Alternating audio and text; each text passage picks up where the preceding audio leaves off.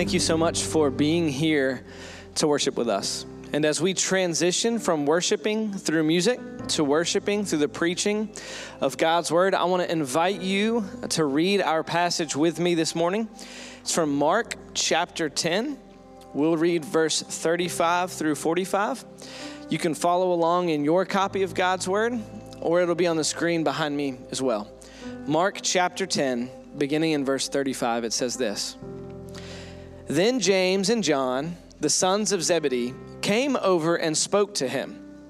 Teacher, they said, we want you to do us a favor.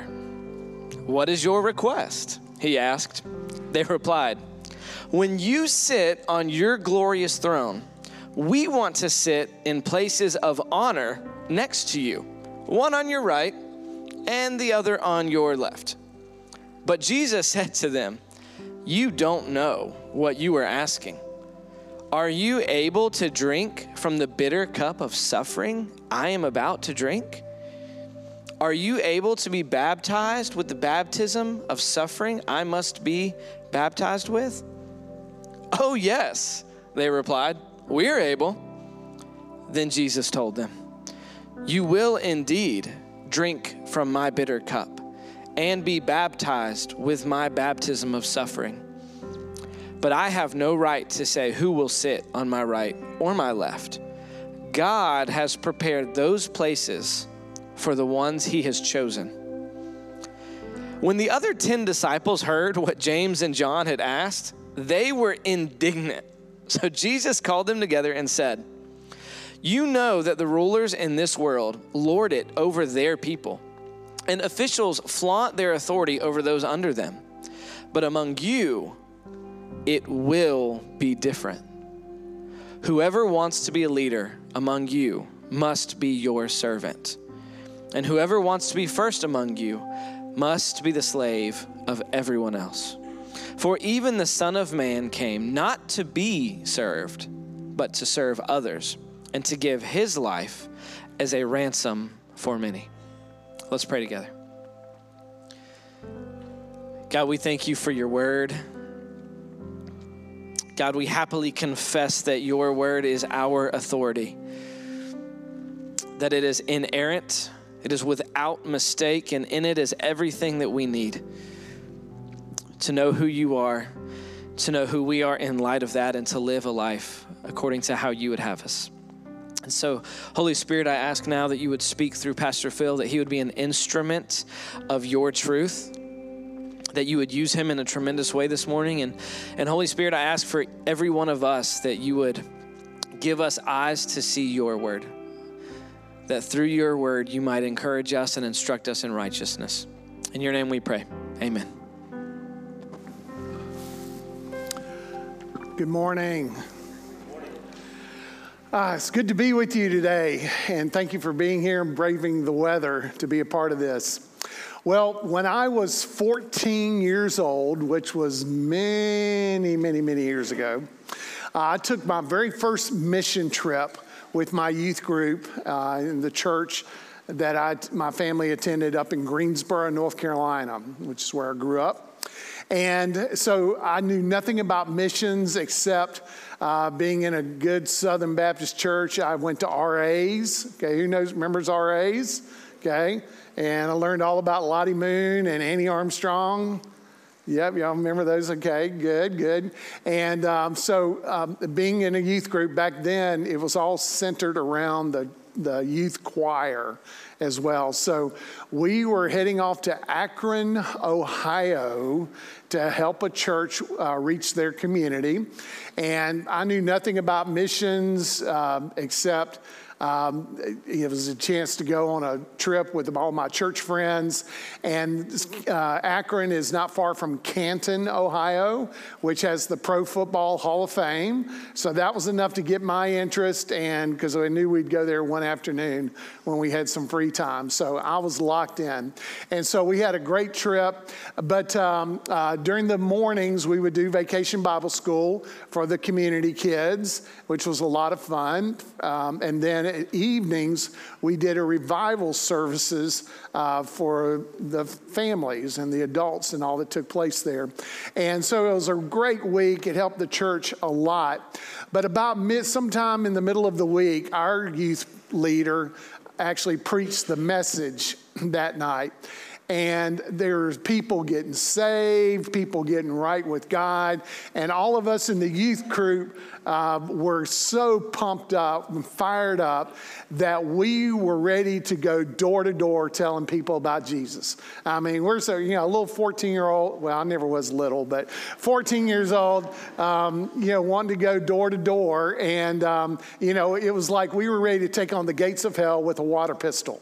You know, that's, we were so pumped up, ready to go. So we all said, yeah, let's go, let's go tell Bob, you know, what we want to do. And so we went up to him, and fortunately, he was very. And he said, Well, I really appreciate your enthusiasm, but since it's already about 9:30, um, we probably uh, people probably not going to appreciate you knocking on their doors, ringing their doorbells at this time of night. So let's talk about this some more when we get back. And said, Yeah, you're probably right.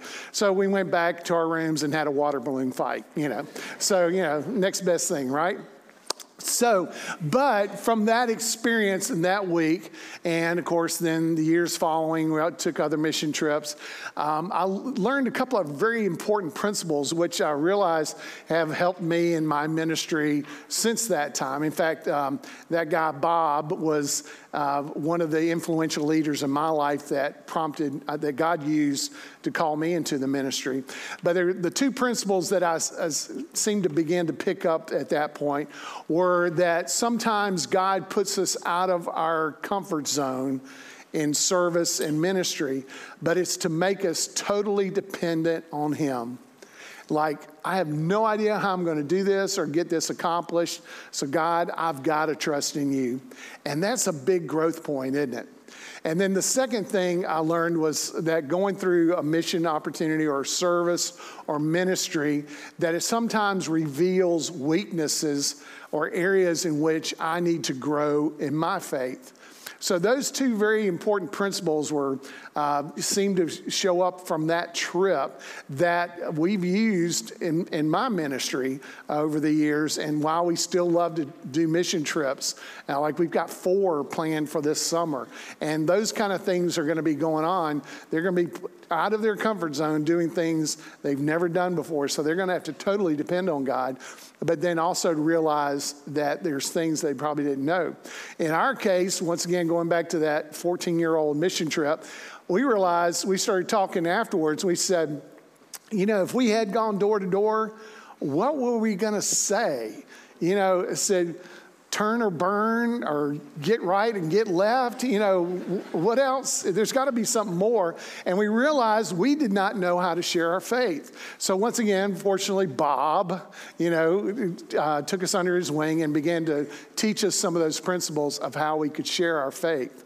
So all that to say is that when we talk about discipleship here at the church, uh, Pastor Ryan gave you a great message last week, if you happened to be here last Sunday, where he gave us a good overview that of how discipleship is a process. The Bible describes that we're an infant when we come to Christ, but then he wants to lead us to be a mature man. When Pastor Kevin came 15 and a half years ago, he led us in what's called the C3 um, strategy for discipleship. And some of you may remember this. There it is, uh, the logo, but it stands for Come to God, Connect with Others, Change the World. So, Come to God is our worship experience here that you learn more from scriptures, you worship together, enter into God's presence, and that becomes a catalyst for growth. But then another catalyst becomes when we connect with others in a small group discipleship, where you not only are studying the Bible, but you're able to discuss it and ask questions. But then, thirdly, changing the world is when we serve or put ourselves in some form of ministry. And so, that third piece, the change the world piece, is what I want to elaborate on today.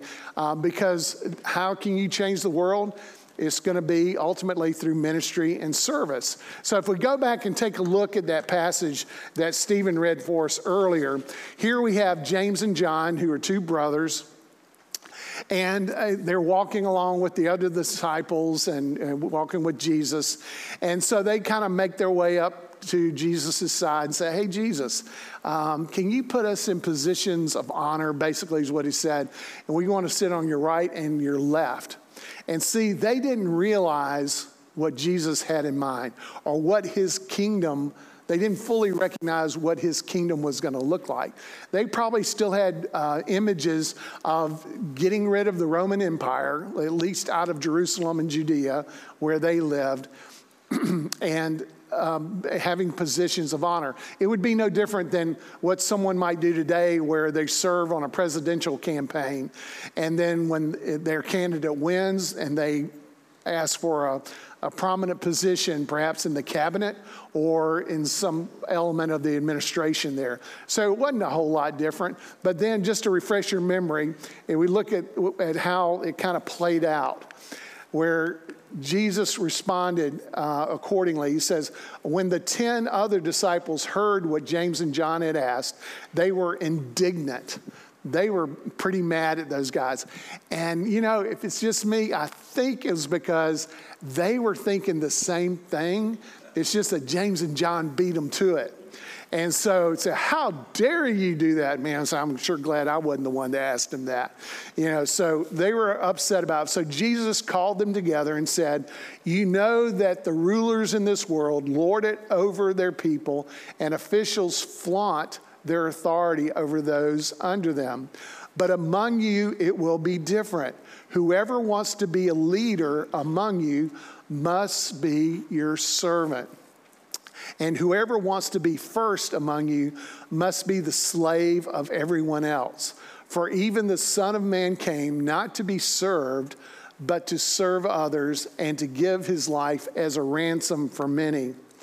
I read an interesting quote in, in association with this, talking about James and John and perhaps the other disciples, that they wanted to be masters but not servants.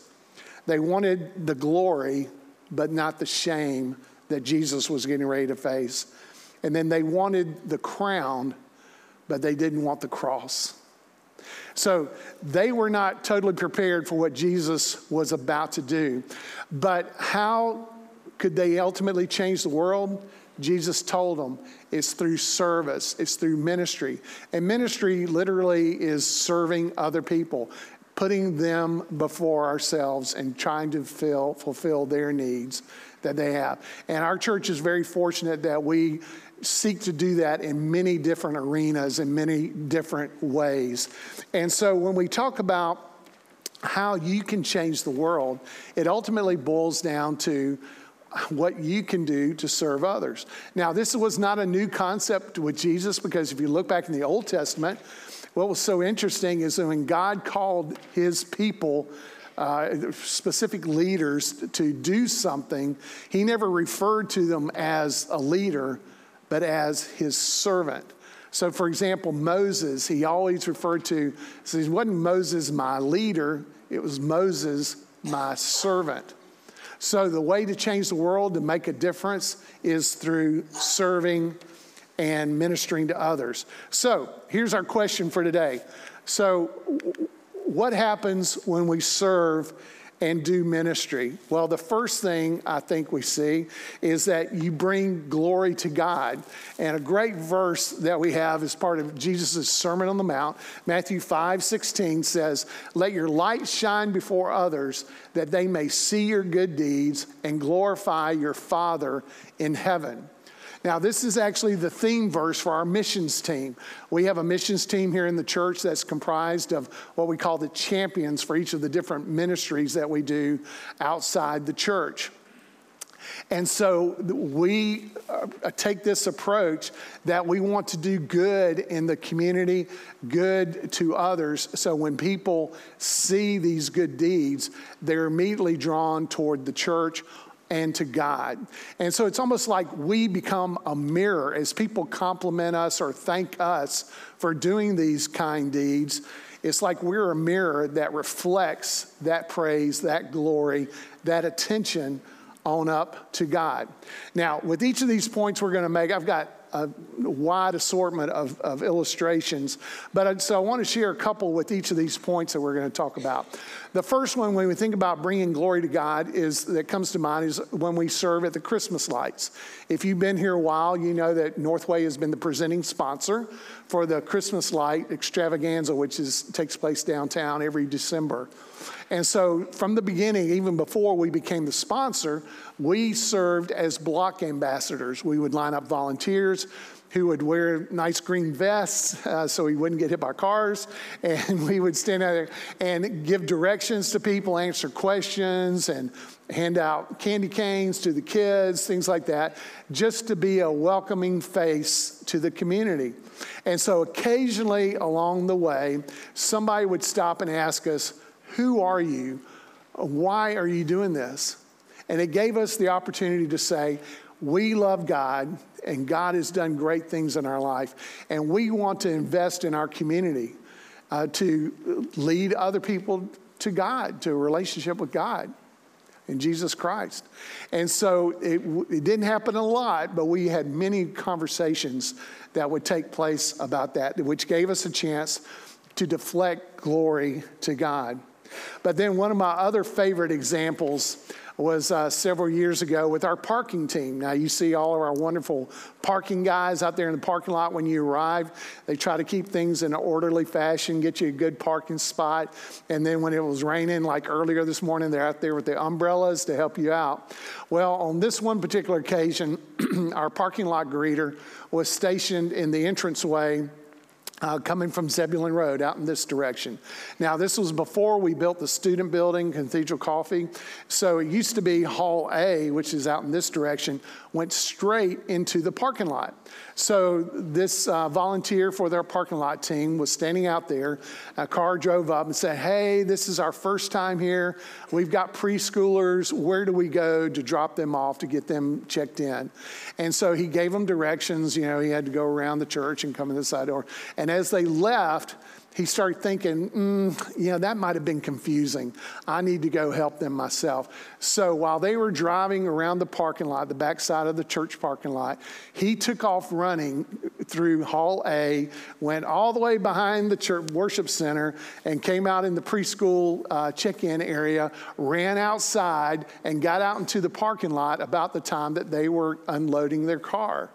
And they were thinking, wait a minute, we just saw you over there and now you're here. And so he ran all the way through the church to say, hey, I knew the instructions I gave you were a little confusing, so let me walk you in and make sure you get to the right place. So he walked them into the preschool check in area, got the kids taken care of, and then the preschool ministry took over, got the parents escorted to the worship center, and he ran back to his duties out in the parking lot. And I was just thinking, what an impression that guy made on that family. And, and by, as a result of that, I think he was bringing glory to God because of his good deeds, because he went far and beyond what was expected. And so many of our volunteers do that same thing. All right, so that's the first one. So, what happens when you serve, when you do ministry? You bring glory to God. The second reason or the second thing that happens is you fulfill God's design for your life. And here's one of my favorite verses, Ephesians 2:10. It says, "For we are his workmanship, created in Christ Jesus for good works, which God prepared beforehand so that we would walk in them." Okay. So, Right before this verse is a passage that you're very familiar with, Ephesians 2, verses 8 and 9. It says, For by grace you are saved through faith, and that not of yourselves, it's the gift of God, not of works, lest any man should boast. So when the Apostle Paul wrote that, uh, this, that particular portion of Ephesians, his letter to the church at Ephesus, he was pointing out that there's nothing we can do to earn or deserve our way into heaven. There's no works that would be sufficient to make that happen because it's all by God's grace through the sacrifice of Jesus Christ on the cross that we are able to receive salvation so that no one should boast. You know, because if it's all based on what I do, then I could easily boast about how good a person I am. But it has nothing to do with that. It's purely by God's grace. But then he points out this in verse 10, right after that. He says, But we are his workmanship. Now, I love that word because in the Greek, and I'm not a Greek scholar, I had to look this up, it is actually the Greek word for poem, or from which we get the word poem. So it's like you, as a follower of Christ, are his poem.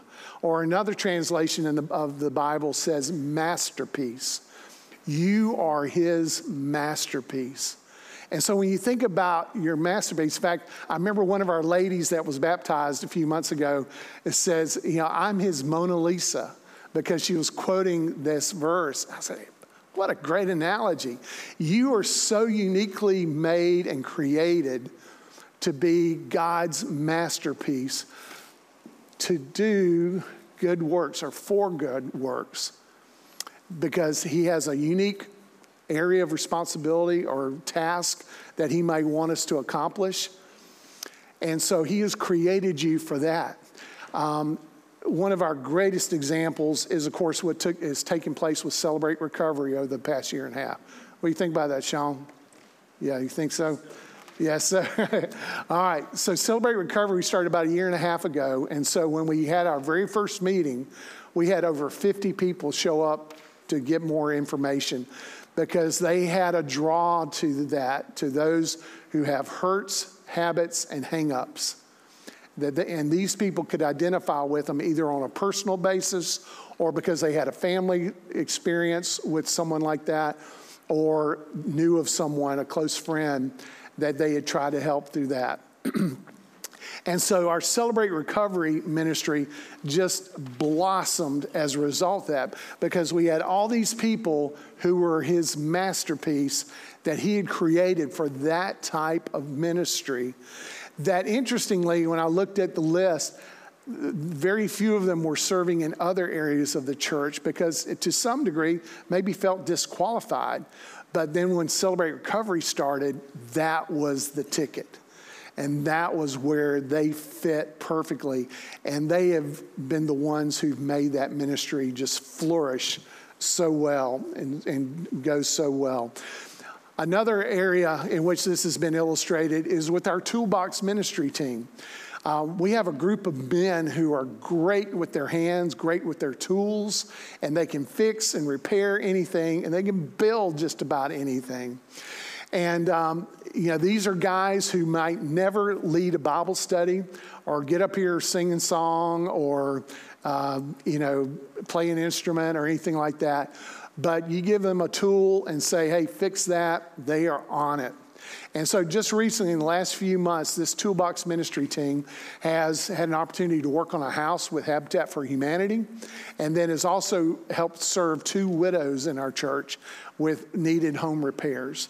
And um, the church underwrites the cost there for the most part, and these guys come and do it. And they have such a great time doing it because they're all alike in that regard. They just love doing that stuff. And the only problem we have is we've got too many chiefs sometimes. We just have to kind of say, okay, you are in charge. You tell the others what to do.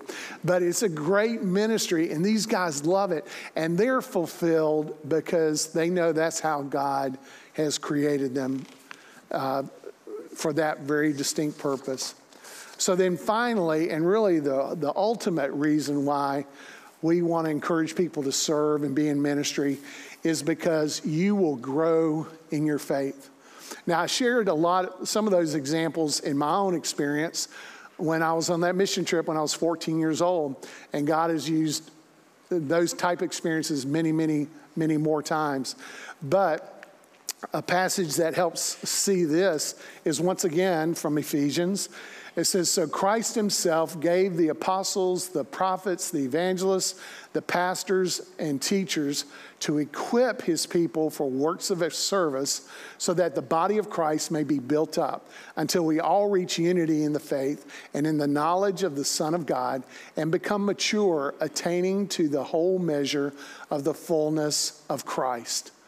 Now, there's two very important principles being illustrated in this verse here. The first is you see Christ himself gave the apostles, the prophets, the evangelists, the pastors, and teachers. That's pretty much your pastoral staff that you have and the directors of the various ministries that you have. And, you know, we do ministry, no question about that. But sometimes churches think, hey, we're paying you guys to do the ministry, so get after it. And, but that's not what our full job is. Our job is not only to do ministry ourselves, but what? To equip the people for works of service. Other versions say, equip the saints for the purpose of ministry. And so, our bigger job with Chris and Stephen and Will, I'm not going to forget somebody, Kim, Kevin, um, me, and Ryan, is to equip our people to do the works of ministry. And that's what excites us so much around here is because we have over 400 volunteers that serve in some aspect of ministry here in the church. And so it's a great honor and privilege to be able to do that. And that's what excites us is when we can equip someone to do ministry and then they do it. A couple of great examples have taken place. Uh, there's a couple that has worked in our preschool ministry for years, um, up until a few years ago. And their primary reason for serving in the preschool ministry was to allow mom and dad to be able to come to church and know that their kid is going to be okay. They love taking care of kids anyway, but they knew by taking care of the kids, eh, the mom and dad could relax and enjoy worship having some adult time, having some quiet time, and coming and just enjoying worship freely. And so that was their ministry, taking care of the kids, but more so for the purpose of building up the parents so they could attend worship. So they were building up the body of Christ by taking care of their kids. Another great example is with our home teams. Uh, home teams are our adult small groups that took place. During this past year, um, well, several years ago, we started a group called we call the Young Professionals that were singles, young singles in their 20s and 30s. Well, the group had grown so much that we realized we needed to create a new group. And um, so we took the bulk of the people that were already meeting and they became a 30 somethings young professionals, and we created a new group that was geared to 20 something young professionals. And now that group has grown to such a point thanks to a couple of really good leaders right there, um, that uh, have blossomed and bloomed, and they have a great, the two groups are almost the same size now. And so they've grown, which reached more people, but it allowed um, the opportunity for to build up the church by allowing more space with these groups there. And then, of course, you know, as building up the body of Christ, I can't help but think of all the volunteers in the kids area and in the student ministry who, when one of the kids in their area gets getting baptized, they're the ones that, get, that are asked to baptize them. They don't want us pastors to do it. They want their small group leader to do it because of that relationship. They are building up the body of Christ. All right, so that was the first point from this scripture. But then notice the second point. It says, until we all reach unity in the faith and in the knowledge of the Son of God and become mature. That's what Ryan was talking about last week. The process of discipleship is to lead to maturity in our faith. And so when we are serving, it's a great catalyst for spiritual growth to take place. So, a couple of more examples. I, know, I hope you're not getting tired of these, but I love to tell stories. So, we offer a class called Place uh, about two or three times a year. And Place is designed for those who just really aren't sure about where they can serve or what they want to do, or they don't know all the different roles around the church. So, we had this one particular lady in one of our groups who was a new Christian. She was an adult, but she was new to the faith, had only been a Christian a year or so. And she just, she didn't know church, she didn't know Christianity very well. I mean, aside from being saved, and she was ready to take the next step.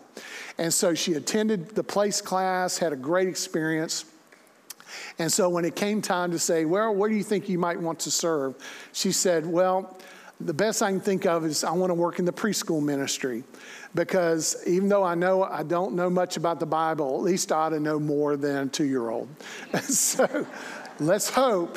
so, so we connected her up with Kim Michael in the preschool ministry, and she was set up as an assistant to the leader. So she didn't have to teach, but she was just going to be ready to help out. So that particular, that first week, the story was, the, the lesson was on Jonah and the whale.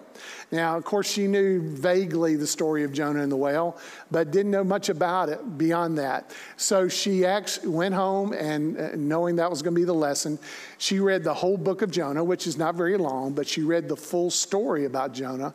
And if you haven't read that book in a while, it is a phenomenal story. And it's a lot more than just Jonah getting swallowed up by a whale, okay? So you need to go back and read that. Maybe that for your after, before you take your afternoon nap. And so, uh, but anyway, and so she came back uh, ready to help with that lesson. She got to take, get involved with the kids, loved on the kids, had a great experience. I happened to see her as she came out, and she said, I said, I said How did it go? And she said, Oh, it was just so awesome. Um, I don't know if those kids learned anything, but I learned a lot. And it's because she had, that it prompted her to study her Bible and to grow in her faith. And then final final example, final illustration was um, a number of years ago, 10 or 12 years ago, we had a medical mission team go to Malawi in Africa for a mission trip. So there was a good number of doctors, some pharmacists, and then other lay people who attended to help do the logistical work and to be part of the prayer team.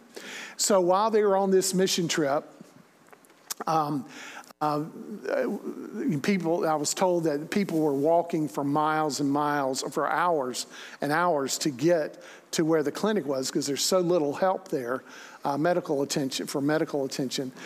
So, as this one lady was coming up, she was carrying a three or four month old baby.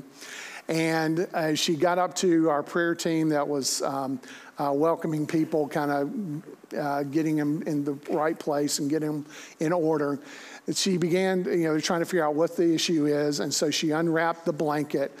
And when she got the blanket unfolded, it revealed that this three month old baby had a deformed leg. And the way they described it was it was kind of L shaped, like it was coming out the wrong way uh, of how it should have been.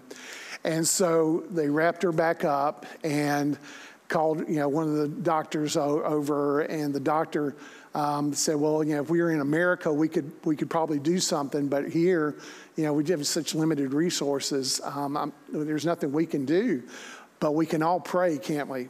And so they took it back to the doctors, and the doctors prayed to go to the pharmacy team and they prayed for her.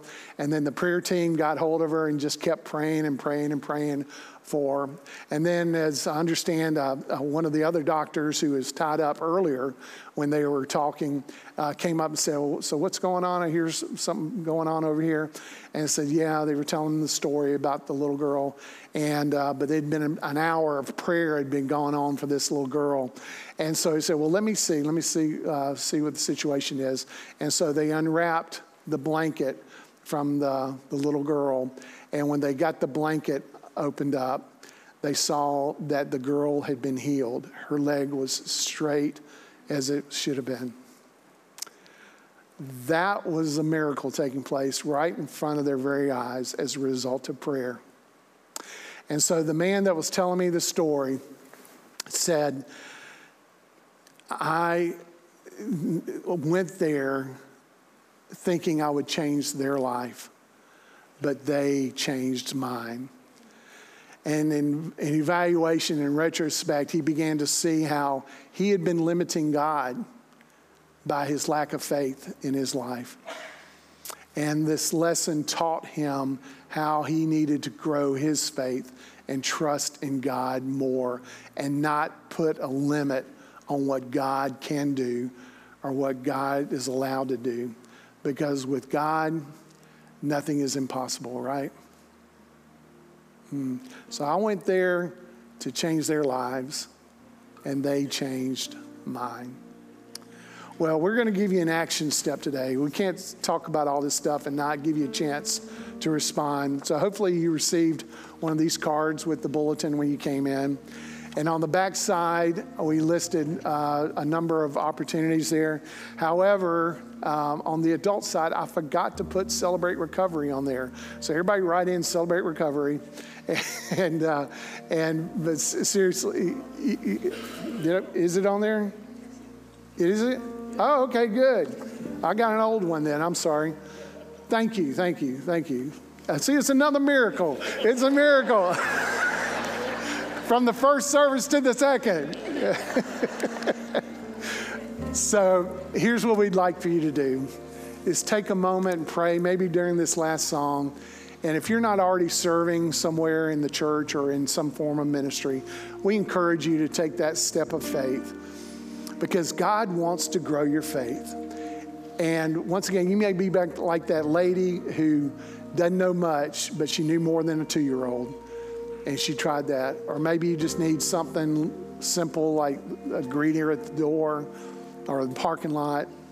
Doesn't matter. The idea is, though, that we get out there and put ourselves out there so that God can work in our life because He wants to grow your faith.